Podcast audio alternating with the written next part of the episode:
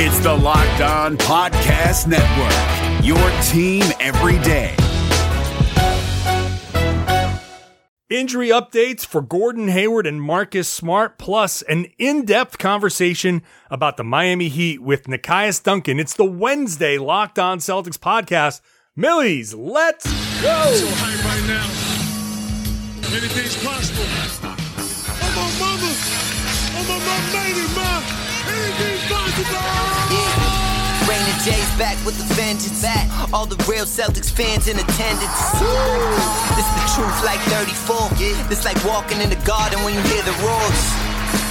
Crowd goes crazy. Most in-depth coverage on the daily. Mainly podcast royalty, the content kings. When you talking about the franchise with 17 rings. Focus like Danny at the deadline. Global, but it got a local feel like the red line, the blue line, the green line. Play it in between time. I'ma throw my C's jersey on in the meantime and press play. When the F's done, I can't wait until the next day. Trying to stay in tune with the C's, that's the best way. Melodies. Wednesday, hump day, and I'm here to get you through it. John Karalis here from MassLive.com. I cover this team on a daily basis, so I hope you enjoy some of the in depth conversations, in depth knowledge that we're trying to give you here on the Boston Celtics on the Locked On Celtics podcast. You'll get the conversation with Nekias Duncan in segments two and three. So we had a nice about 20 minute conversation there. So uh, the Miami Heat, thankfully for the Boston Celtics, just finished off an overtime game against the Toronto Raptors. They won, hard fought game, 121 110. So they'll be coming in late and it'll be a tough back to back for them. They just beat uh, they just became the first team to win in Toronto, which is impressive. They've got wins in Milwaukee and in Toronto. So that that's pretty big for the Heat who are surprising people. They're 15 and 5 now, tied with Toronto actually now because of the win ahead of Toronto in uh, the standings for second place in the East early in the season. So that's going to be a tough game, but very advantageous situation for the Celtics. The Celtics will probably not have Marcus Smart. He's listed as doubtful. Not only did he have the oblique thing, he was sick. So he did not practice on Tuesday. The good thing is, Brad Stevens says it seems like the oblique is a more of a contusion, a bruise, uh, but anything that limits a player's mobility there in the trunk, in the core, that you just don't want to mess with that because if it's sore, first of all, he's not going to be able to move well. Everything comes from that core area, and Marcus Smart's a maniac. So you don't want to push him or put him in those situations where he's going to have to push himself. It, it might just be easier to just miss that game and, and get himself ready for the next one. And like I said in the last podcast, he, he can miss a, a little bit of time here without missing too many games. They play Miami on Wednesday. They play Denver on Friday. And then they go to Cleveland on the following Monday. So two tough matchups, but then after that eases up just a little bit. The schedule eases up a little bit. Two days off before this Miami game, two days off before the Cleveland game. And then after a back to back with Indy Philly, they've got five days off before a game in Dallas. By the way, that Dallas game on the 18th has been flexed and is now a 9:30 p.m. start because it's now going into the uh, ESPN broadcast. ESPN is slowly seems like they're they're taking uh, the Golden State Warriors off the national TV schedule and they're flexing these games. You you can go 2 weeks out and the NBA can kind of put other games in those marquee spots and so that this is one of them. They did two. I think they added a Clippers game a couple weeks from now and removed the Warriors game. So that 18th, that that game in Dallas, 9:30 p.m. Eastern start uh, in Dallas, uh, and that's going to be the ESPN game. So who knows how long Marcus Smart's going to be out? On top of, like I said, the oblique thing, which I just talked about, he was sick. He did not practice on Tuesday. Gordon Hayward was at practice on Tuesday. Gordon Hayward, obviously coming back from the broken hand. I talked a lot about this over the last couple days. The latest update is that he's starting to ramp up the contact. He didn't go through full contact practice. The Celtics, Brad Stevens said, they didn't go live on Tuesday. So there was no full contact, anything for him to go through. They went through some kind of drills, which he can participate in because defense and, and as long as his hand's not getting hit, He's fine. They're not, there's no ball, there's no reaching in or any of that stuff. Just doing kind of like sort of live stuff. So he did that. Uh, he said that he did, he put it uh, hybrid contact. Uh, he went through contact with the coaches, uh, which is a funny quote because, you know, I did some contact with the coaches. I uh, kind of wanted to start there. Coaches aren't quite NBA players. I know some of them played basketball prior, but before getting to that level, I just wanted to get comfortable using my left hand in live situations, which I did today. That's good. It went well, he said. And going up against the coaches, obviously, there's, you know, that's a, a nice soft first step. Some of these guys have played at a pretty high level, but obviously they're not active NBA players. So that's what Gordon Hayward is talking about there. Uh, it's great that he's in this position now, three weeks in, starting to ramp things up, go through whatever contact there is there to, to try and test that hand. He is not wearing a pad on the hand. He does not like wearing a pad on that hand. I don't know if he's going to need to, or they, he did say that there's uh, going to be, they're going to look into a, a, pad or a wrap, that, but he says he doesn't like things in his hands. It's hard to play the game uh, with something on his hands. Now, it's his left hand, but still, you're dribbling with that left hand. And if there's a big pad or glove, you don't get the same feel. Uh, maybe they can cut the fingers off and it's just a little bit of padding on either side, but he likes to make those passes, those wraparound passes with the left hand. And if there's something on that hand, it could impact how he passes the ball. It could impact how he plays. So I think he's going to try it without a pad. Uh, he's not close in terms of, I don't know if he's going to be back. He's certainly not coming back this week.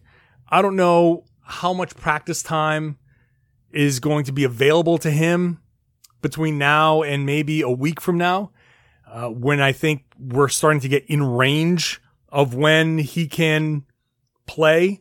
Uh, I've been looking at that four week range as as the first kind of test of all right, is he coming back? So this week, even though he's ramping things up, I don't think anybody expected him to be back this week. So he'll miss Miami, he'll miss Denver, Cleveland. I'm not I'm not sure about. Like we'll see. That's that's a week from that's less than a week from from Tuesday, and it didn't seem like that conversation today kind of lent itself to a return in a week. He's, there's going to be pain, he said. Uh, I think he's going to have to go through some live stuff before they, they bring him back to see, like they want to get him through a live practice to see how he can handle things. Um, maybe, maybe they can simulate that somehow if they don't have the opportunity to practice. The next full live practice will probably be next Sunday. So that's four weeks and a day after the injury. Uh, they play Miami Wednesday. They have an off day Thursday. They play Denver on Friday. They'll have an off day on Saturday. And then Sunday will be a practice, practice and then travel. Get to Cleveland, play that Cleveland game. They probably don't need, oh no, I'm sorry, not travel day. Cleveland's a home game. So they play Cleveland at home so they'll practice, play Cleveland on Monday.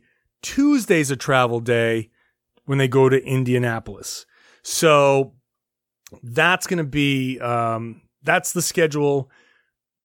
So if I had to guess, my guess is the earliest opportunity for him to come back might be that Cleveland game, might be that Indy game. Uh, that's the four week time frame. They may decide to hold him out and go the five week time frame because after Philly, the back to back, they'll have that Friday off. They may practice Saturday or Sunday. Maybe they do two days off and get the guys some rest and make Saturday an optional day or something, and then go practice Sunday, practice Monday, practice Tuesday early before they get out to Dallas. Uh, and that'll be the ramp up for Gordon Hayward. And this way he can go through a practice on Sunday and really test it out. Practice again on Monday if it feels good. And then they can figure out if they can clear him. That would be the five week time frame. Uh, Christmas is the six week time frame. I'd, I'd be surprised if it went that long.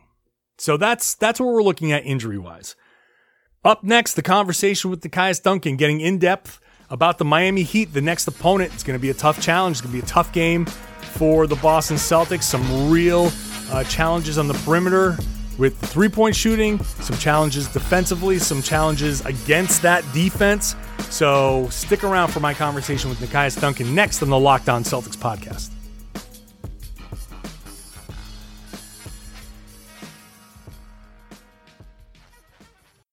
NFL teams making bold final moves before the start of the season. From our local experts to your ears, these are the biggest stories on the Locked On Podcast Network. The Tennessee Titans have announced a one year deal with linebacker Jadeveon Clowney, reportedly worth $15 million. Tyler Rowland of Locked On Titans tells you if it's going to be enough to get Tennessee back to the AFC title game. In other moves around the league, the Miami Dolphins named Ryan Fitzpatrick starting quarterback, which means Tua will be back up for the time being. And the Detroit Lions have agreed to a one year deal with running back Adrian Peterson. Peterson was released by the Washington football team last Friday. For more NFL news and analysis, subscribe to the new Peacock and Williamson NFL show and listen to a brand new lineup on Locked On NFL. They'll have division previews every day this week. Local experts on the biggest stories. It's the Locked On Podcast Network, your team every day. You're up to date on your favorite team, but what about the competition? Here we go! John Hollinger and Nate Duncan are evaluating every bubble contender on Hollinger and Duncan. Rejecting the Screen goes behind the scenes with in depth interviews, and the Locked On NBA podcast is recapping games daily. Let the Locked On NBA network of podcasts take care of your NBA bubble scouting reports. Hollinger and Duncan, Rejecting the Screen, the Locked On NBA podcast. Subscribe to the best trio of NBA podcasts on the planet, wherever you get your podcasts.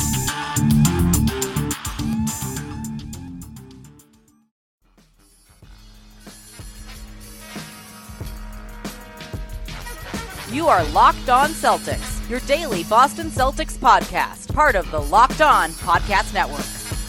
The Miami Heat became the first team to win in Toronto this season, beating the Raptors 121 110. It's their fourth win of the season over a winning team. It's a big win for them. And now they come to Boston fresh off that overtime game. And so things kind of worked out well for the Celtics here. But if you haven't been paying attention to the Miami Heat, now uh, that you look, they're in they're in second place in the East, and we are bringing one of the foremost Heat experts. Let's say, how does that work for you, Nekias Duncan? I will take it. You'll take it. Uh, Much kinder than I expected. you can read his work on Bleacher Report, on SB Nation, uh, Miami Heat Beat.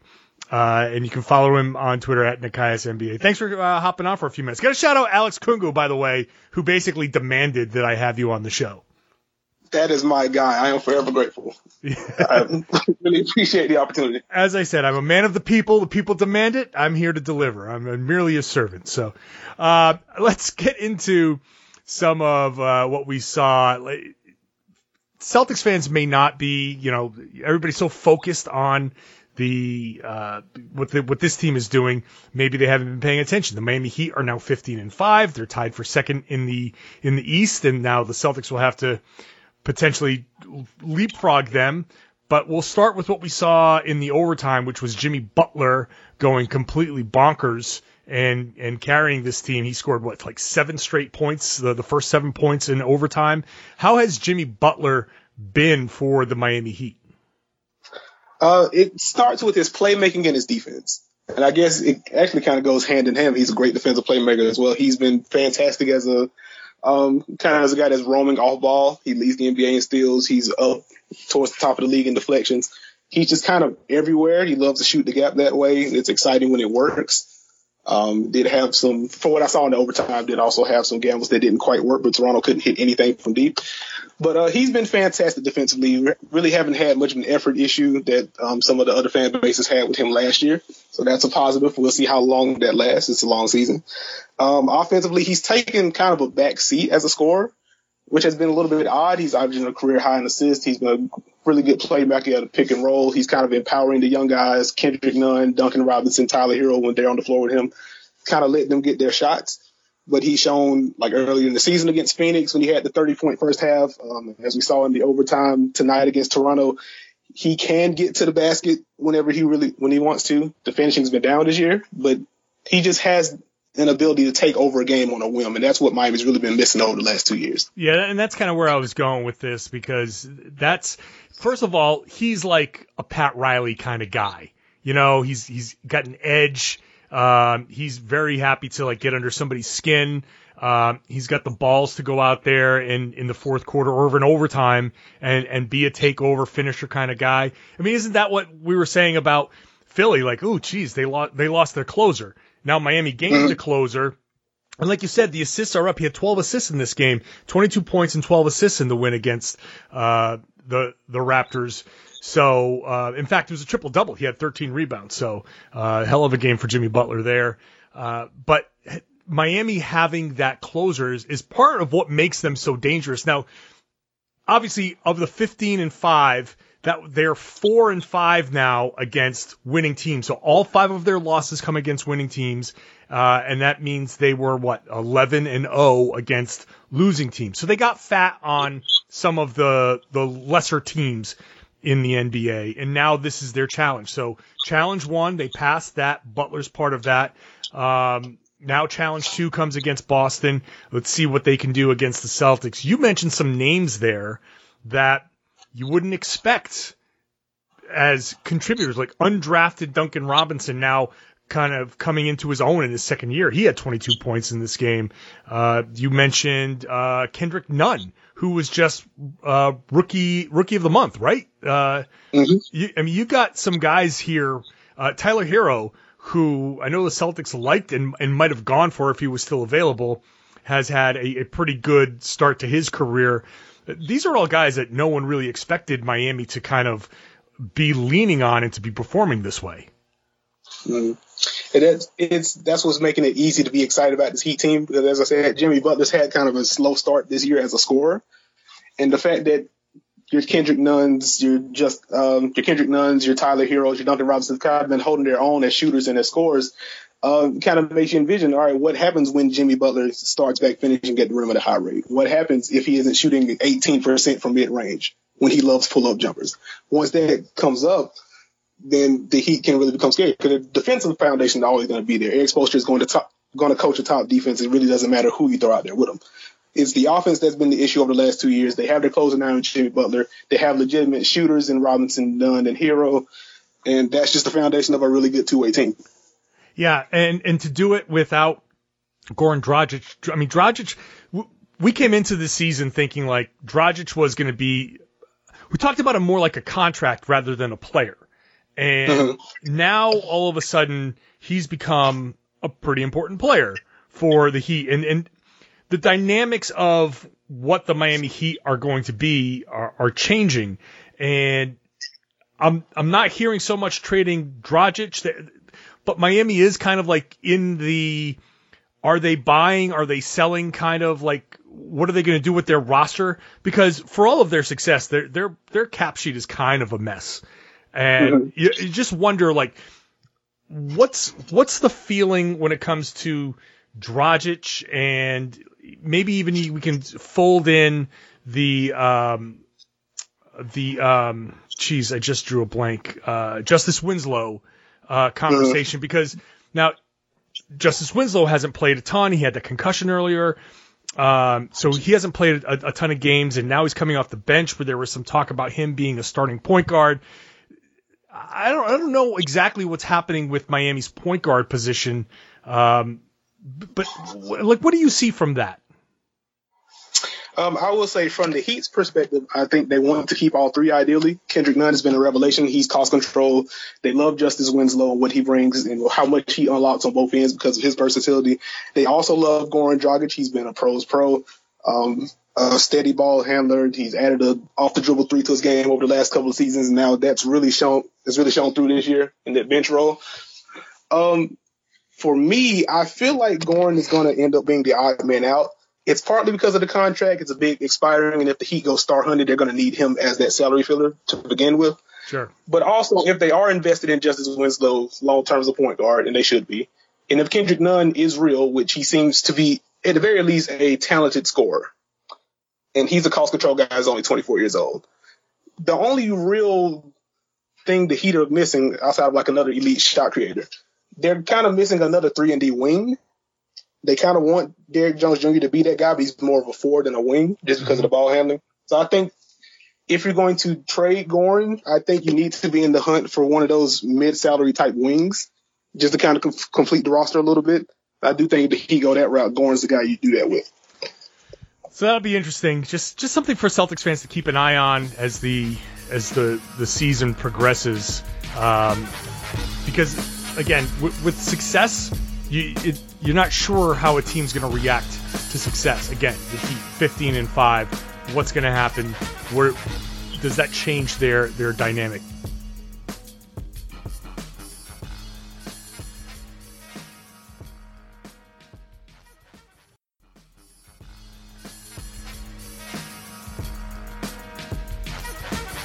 Follow us on our social channels at LO Celtics on Twitter and at Locked On Celtics on Instagram. Now they're winning a lot with defense. Uh, they, I think they came into this game the sixth ranked defense in the uh, in the NBA, uh, which is is really good. And I think that starts. Uh, well, you've got a couple of defenders. Winslow's a great defender, but uh, Bam Adebayo is is like a big key for what Miami's doing this year, but on both ends of the floor. Um, this is kind of breakout year for him. Yeah, he's. I think he's firm, he should firmly be entrenched in most improved player talks and defensive player of the year talks. I would not put him on like the Gobert, the Marcus Smart, Anthony Davis type level, but he's probably firmly in that second tier. Um, he's a good rim protector when Miami allows him to drop. He obviously has fantastic feet. He's able to hang with guards on the perimeter, and that switchability allows Miami to shut down a lot of possessions towards the end of the clock because you can trust him to keep a guard out of the lane and contest. Um, he had a nice shot, a nice block shot on Pascal Siakam earlier in the game. I tweeted out that clip before I had to go back to work. But um, yeah, he has been absurd in all at all levels. He's ending possessions. I thought Miami was going to have some issues rebounding the ball with the loss of Hassan Whiteside, which would have been one of the very few negatives about getting rid of him. But uh, Bam's held his own held his own in that regard as well. There really isn't anything bad to say about him, especially defensively. He's been fantastic. Yeah, he's he really has. I mean, he really he. I would say that while the attention is going to be on Jimmy Butler for his big overtime, uh, I, I think this game against Toronto was won by Bam Adebayo and his defense against Pascal Siakam. Siakam never really could get going. He shot 35% in the night, 5 of 14. Hey, he looked uncomfortable most of the night. Uh, he had to work for everything that he got. Uh, it, was really, really an impressive defensive effort from from Adebayo. Uh, and and I think the the thing that if from a Celtics perspective now, having Adebayo there, not just patrolling the rim, but being able to switch that that's going to be very difficult. You you look at uh, Jayson Tatum, Jaylen Brown trying to attack, they're going to have problems trying to finish around out of Adebayo. Yeah, because on top of him being incredibly mobile, he has a seven three wingspan as well, and he does not have much issue getting up off the ground. So it's going to be tough for them, especially if it kind of devolves into like an isolation game. They're going to have their issues with him. Yeah. So if the Celtics are going to end up beating Miami, the, the I, I think uh, they're going to have to move the ball anyway. You, you have to you have to really try and get this guy out of position and, and try to take mm. advantage. This is this is tough. I mean, the, they could throw out a defensive lineup that has Jimmy Butler, Justice Winslow, Adebayo, so they can they can really be disruptive at the point of attack. Uh, out on the perimeter, Adebayo can switch. He can protect the rim. You really, really have to emphasize the ball movement. And now, after coming off a an overtime game on a back to back, you go from Toronto to Boston. It's not the longest flight in the world, but they're it's it's 10:46 p.m. as we record this on Tuesday night. They're still in Toronto right now. They're not getting into Boston until probably three in the morning. So it's going to be a short turnaround for them. Uh, that's life in the NBA, but if the Celtics to win this game, it's going to be ball movement, pressure right away, and try and jump out to a big lead. The last thing you need to do with these guys is is give them a boost of energy uh, because they can they can ride that energy uh, if they keep it close. The one thing, the one stat that I saw when the uh, when the Heat are leading after one, I think they're undefeated or something like that. So they they're very good when they get out in front early. Mm-hmm. And I think the big thing, the big matchup there is going to be well, it's twofold. Um, on one end, Miami's three point shooting has been really good this year. Boston obviously has been one of the best defensive teams against the three for it feels like my entire adult life. um, Brad Stevens does a fantastic job treating that.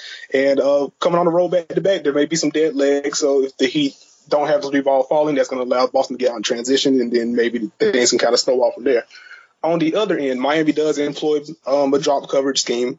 Um, Kendrick Nunn has been shaky at the point of attack, to say the least. He started out the year hot, and then teams just kind of started using his aggressiveness against him. So this could be a very big Kemba game. Yeah, I believe he has to pull up jumper going, and things can kind of snowball from there because Boston has a really good half court defense, and if Miami can't get stops, you know, trying to generate good looks against a good defense in the half court all night is going to be tough. Yeah, that that's going to be the key for for the Celtics for sure. Kemba against uh, if Nunn if Nunn's not going to be able to navigate that pick and roll. What Kemba did uh, against Brooklyn at home was draw Jarrett Allen out uh, in the first half of the game. Allen, is, who's a mobile big, like you know, so Adebayo, there's some some parallels there. You have that drop coverage, okay, but if Kemba's going to be hitting those pull-ups from the free throw line, then that drop that guy who's dropping is not going to be able to, to drop as low as he normally would. And in that Brooklyn mm-hmm. game, Jarrett Allen by by the fourth quarter was up at the three point line trying to stop. And at that point, Kemba was just like, all right, you're toast. And then he would turn the corner, cut in front of Jarrett Allen, and then slow foot him into fouls. And, and so that, that would be something that I think we would look for. So good call by you on a, on a big Kemba game. Uh, the, the one thing, uh, that could be an advantage for the, uh, Heat here is, uh, going to their bench. And the Celtics bench has been shaky for the most part, especially as they deal with injuries. Marcus Smart might be out for this game. Gordon Hayward is still uh, nursing that broken hand. He's not going to be back yet. So, what have you seen from the Miami bench that they could maybe lean on in a game like this? Um, I think, well, ideally it would start with Goran Dragic because he's been their bench. He's been their best bench guy, but he's going to be out. He's dealing with the groin injury still. Right. So I think it's going to have to be a big bounce back game for Tyler Herro. Um, he did not shoot well against Toronto tonight. Um, obviously, second night of a back to back, it might be tough to get him going. But he's a guy that's going to have to shake loose off screens, um, force Boston to kind of pressure up. Maybe that unlocks the pull up jumper. He's an underrated passer. That was one of the things that I underrated about him coming out coming out of the class this year. Um, he can make just about any read that you need him to. Mm-hmm. I'm still a little fuzzy on those corner skips, but he can make basic reads. So if his jumper is going, that can force the defense to press up, and then you can get the ball moving that way once he sees the defense rotating over. Um, they're going to need a big night from him. If Justice Winslow is still going to be coming off the bench, um, obviously he's going to have to kind of dictate the flow a little bit. Don't allow Boston to get out and run. Um, don't allow Boston to force turnovers. Just kind of keep the offense calm while Jimmy Butler sits. Um, it's going to be those two. Um, Derrick Jones Jr. is an intriguing matchup against Boston's front court. If he can get some offensive rebounds, um, some weak side blocks, he can get out in transition. I think that'll be good for Miami as well. They're going to need all the energy they can get in this game. Yeah. Now you mentioned the Celtics three point defense. It's been it's been great generally speaking, like you said. The past few games, it's been pretty bad. Um, now they've they've let some good shooters get going. Uh, Buddy Hield has torched them a couple of times, and, and it's been kind of lazy. So if if they're not careful, it, a guy like Herro can hurt them. Uh, so that that's going to be something to watch for in this game as well. We can't talk about the Miami Heat and the Boston Celtics without talking about our boy Kelly Olynyk. oh man, the shoulder just we love to see it. So so what's what's been your impression of Kelly Olynyk? Are, are you have you been just as uh, frustrated by him pump faking himself out of open threes? Oh, buddy, uh, that was a that was a big issue of mine last year. Not so much this year. Oh yes, uh, yeah, the pump faking out of three thing is kind of transitioned over to Meyers Leonard at this point because now he just passes up all the open looks. But uh, Kelly uh, Leonard has been fine. He started out the year a little bit slow. Um, the Heat kind of shifted more from their dribble handoff stuff to more pick and roll offense. They've also doing a lot of post split stuff. So the dribble handoff randomness that you get from Kelly Olynyk wasn't there early in the year. So you could tell there was a bit of an adjustment for him. But over the last week or so, Kelly's been great. Um, the Heat have been outscoring teams by a bunch with him on the floor now. Um, the three ball is falling. He's literally taking above the break threes, which is great, uh, to say the least, because, you know, last year he passed up quite a few of those. Um, Wasn't just last year. uh, I, I want to be nice. No, it was it was it, my. it's been a bit of, I, and I've been pro Kelly Olynyk. Like I like Kelly Olynyk. I, I think that there there are aspects of his game that are underrated. But the pump faking out of open threes was always like the thing. Like just shoot the damn ball. But yes. but if you look like he was uh, against Miami, mean, I'm sorry, against Toronto, 16 points on six of 12 shooting, three of seven from three. I mean, he was good. He was good in that game. He's had some really good shooting nights. He's another guy that the Celtics could, could get torched by. But I'm sorry, you were you were you were in the middle of something with Olynyk, and I just kind of interrupted you. Oh no, I'm just saying um, the shooting has been there. The underrated playmaking has also been there. The Heat are starting to get some more of those um starting to get some more of those dribble handoffs in, especially once like their second or third action in the half court breaks down. So that kind of allows Kelly to freelance a little bit, and that's his comfort zone. So he's um he's been a real big guy for them. So before we wrap it up, I, what's your read overall on the Miami Heat here? It looks like the East is uh, Milwaukee off in a, in a stratosphere by themselves, and then you would say that Miami, Toronto, Boston, they're in Philly, they're all in that next mix, kind of jumbled together. I don't know if you include the Pacers in that. I, I'm not at this point, but they're they're close. Mhm. Is is Miami for real in this mix of Miami, Toronto, Boston, Philly? Uh, maybe people want to put Philly above those teams, whatever. I don't care. Uh, considering what you've seen, considering the level of competition, considering this win against a really good team, how how real do you feel like the Miami Heat are? Is this legit what we're seeing? I think it's pretty legit at this point. Um, like I said, the defensive foundation was always going to be there with Erik Spoelstra. You have anytime you can put Jimmy Butler, Justice Winslow, and Bam Adebayo on the court at the same time. Um, good luck scoring the basketball. It really doesn't matter who the other two guys are at that point. Um, Jimmy Butler now gives Miami a guy that can swing a game or in the playoff setting that can swing a series just because he can just take over on a whim. And I think that makes them dangerous against anyone. I think in terms of the actual matchups, the only team that should legitimately scare Miami, I believe, is Philadelphia just because of their size. Yeah. I think otherwise Miami has they have the personnel to at least match up with the Boston. They can match up with the Giannis. They have multiple guys they can throw at Giannis, even if he'll still be the best player in that series. Um, you know, guys, uh, Miami just has that matchup there. They have that versatility. With Philly, they have nobody for Joel Embiid.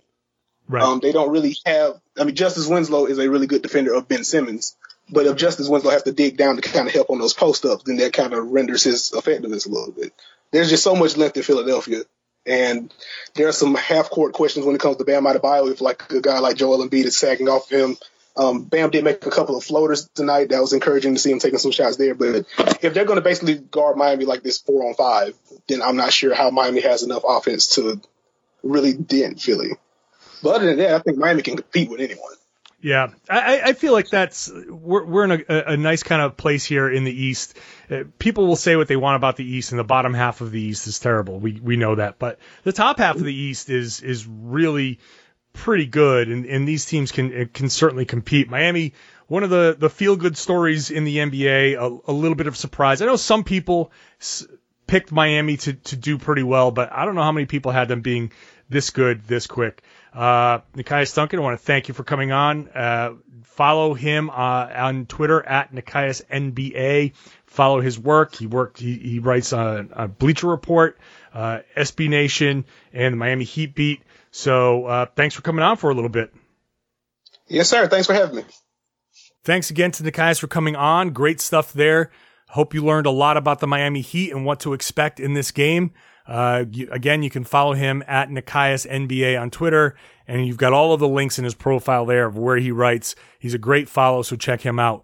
Hope you've enjoyed the show. If you're a new listener, if you're one of Nekias, uh, Nekias's uh, followers, and you're listening to the show, welcome aboard. I hope you've enjoyed it. If you want to get Celtic stuff, you want to subscribe to the podcast, please do. Uh, we're here daily, Monday through Friday. So uh, please subscribe wherever podcasts are available, anywhere, anything, any app that you use, it's there. All of you regular subscribers, I hope this is a five star podcast for you. Give me that five star rating, that good written review. I keep asking for it every show, but it means a lot. It really is meaningful. It's not just a throwaway thing. If you've got an opportunity to give a rating and a review somewhere, wherever, please do so. It really, really helps as people sample the show.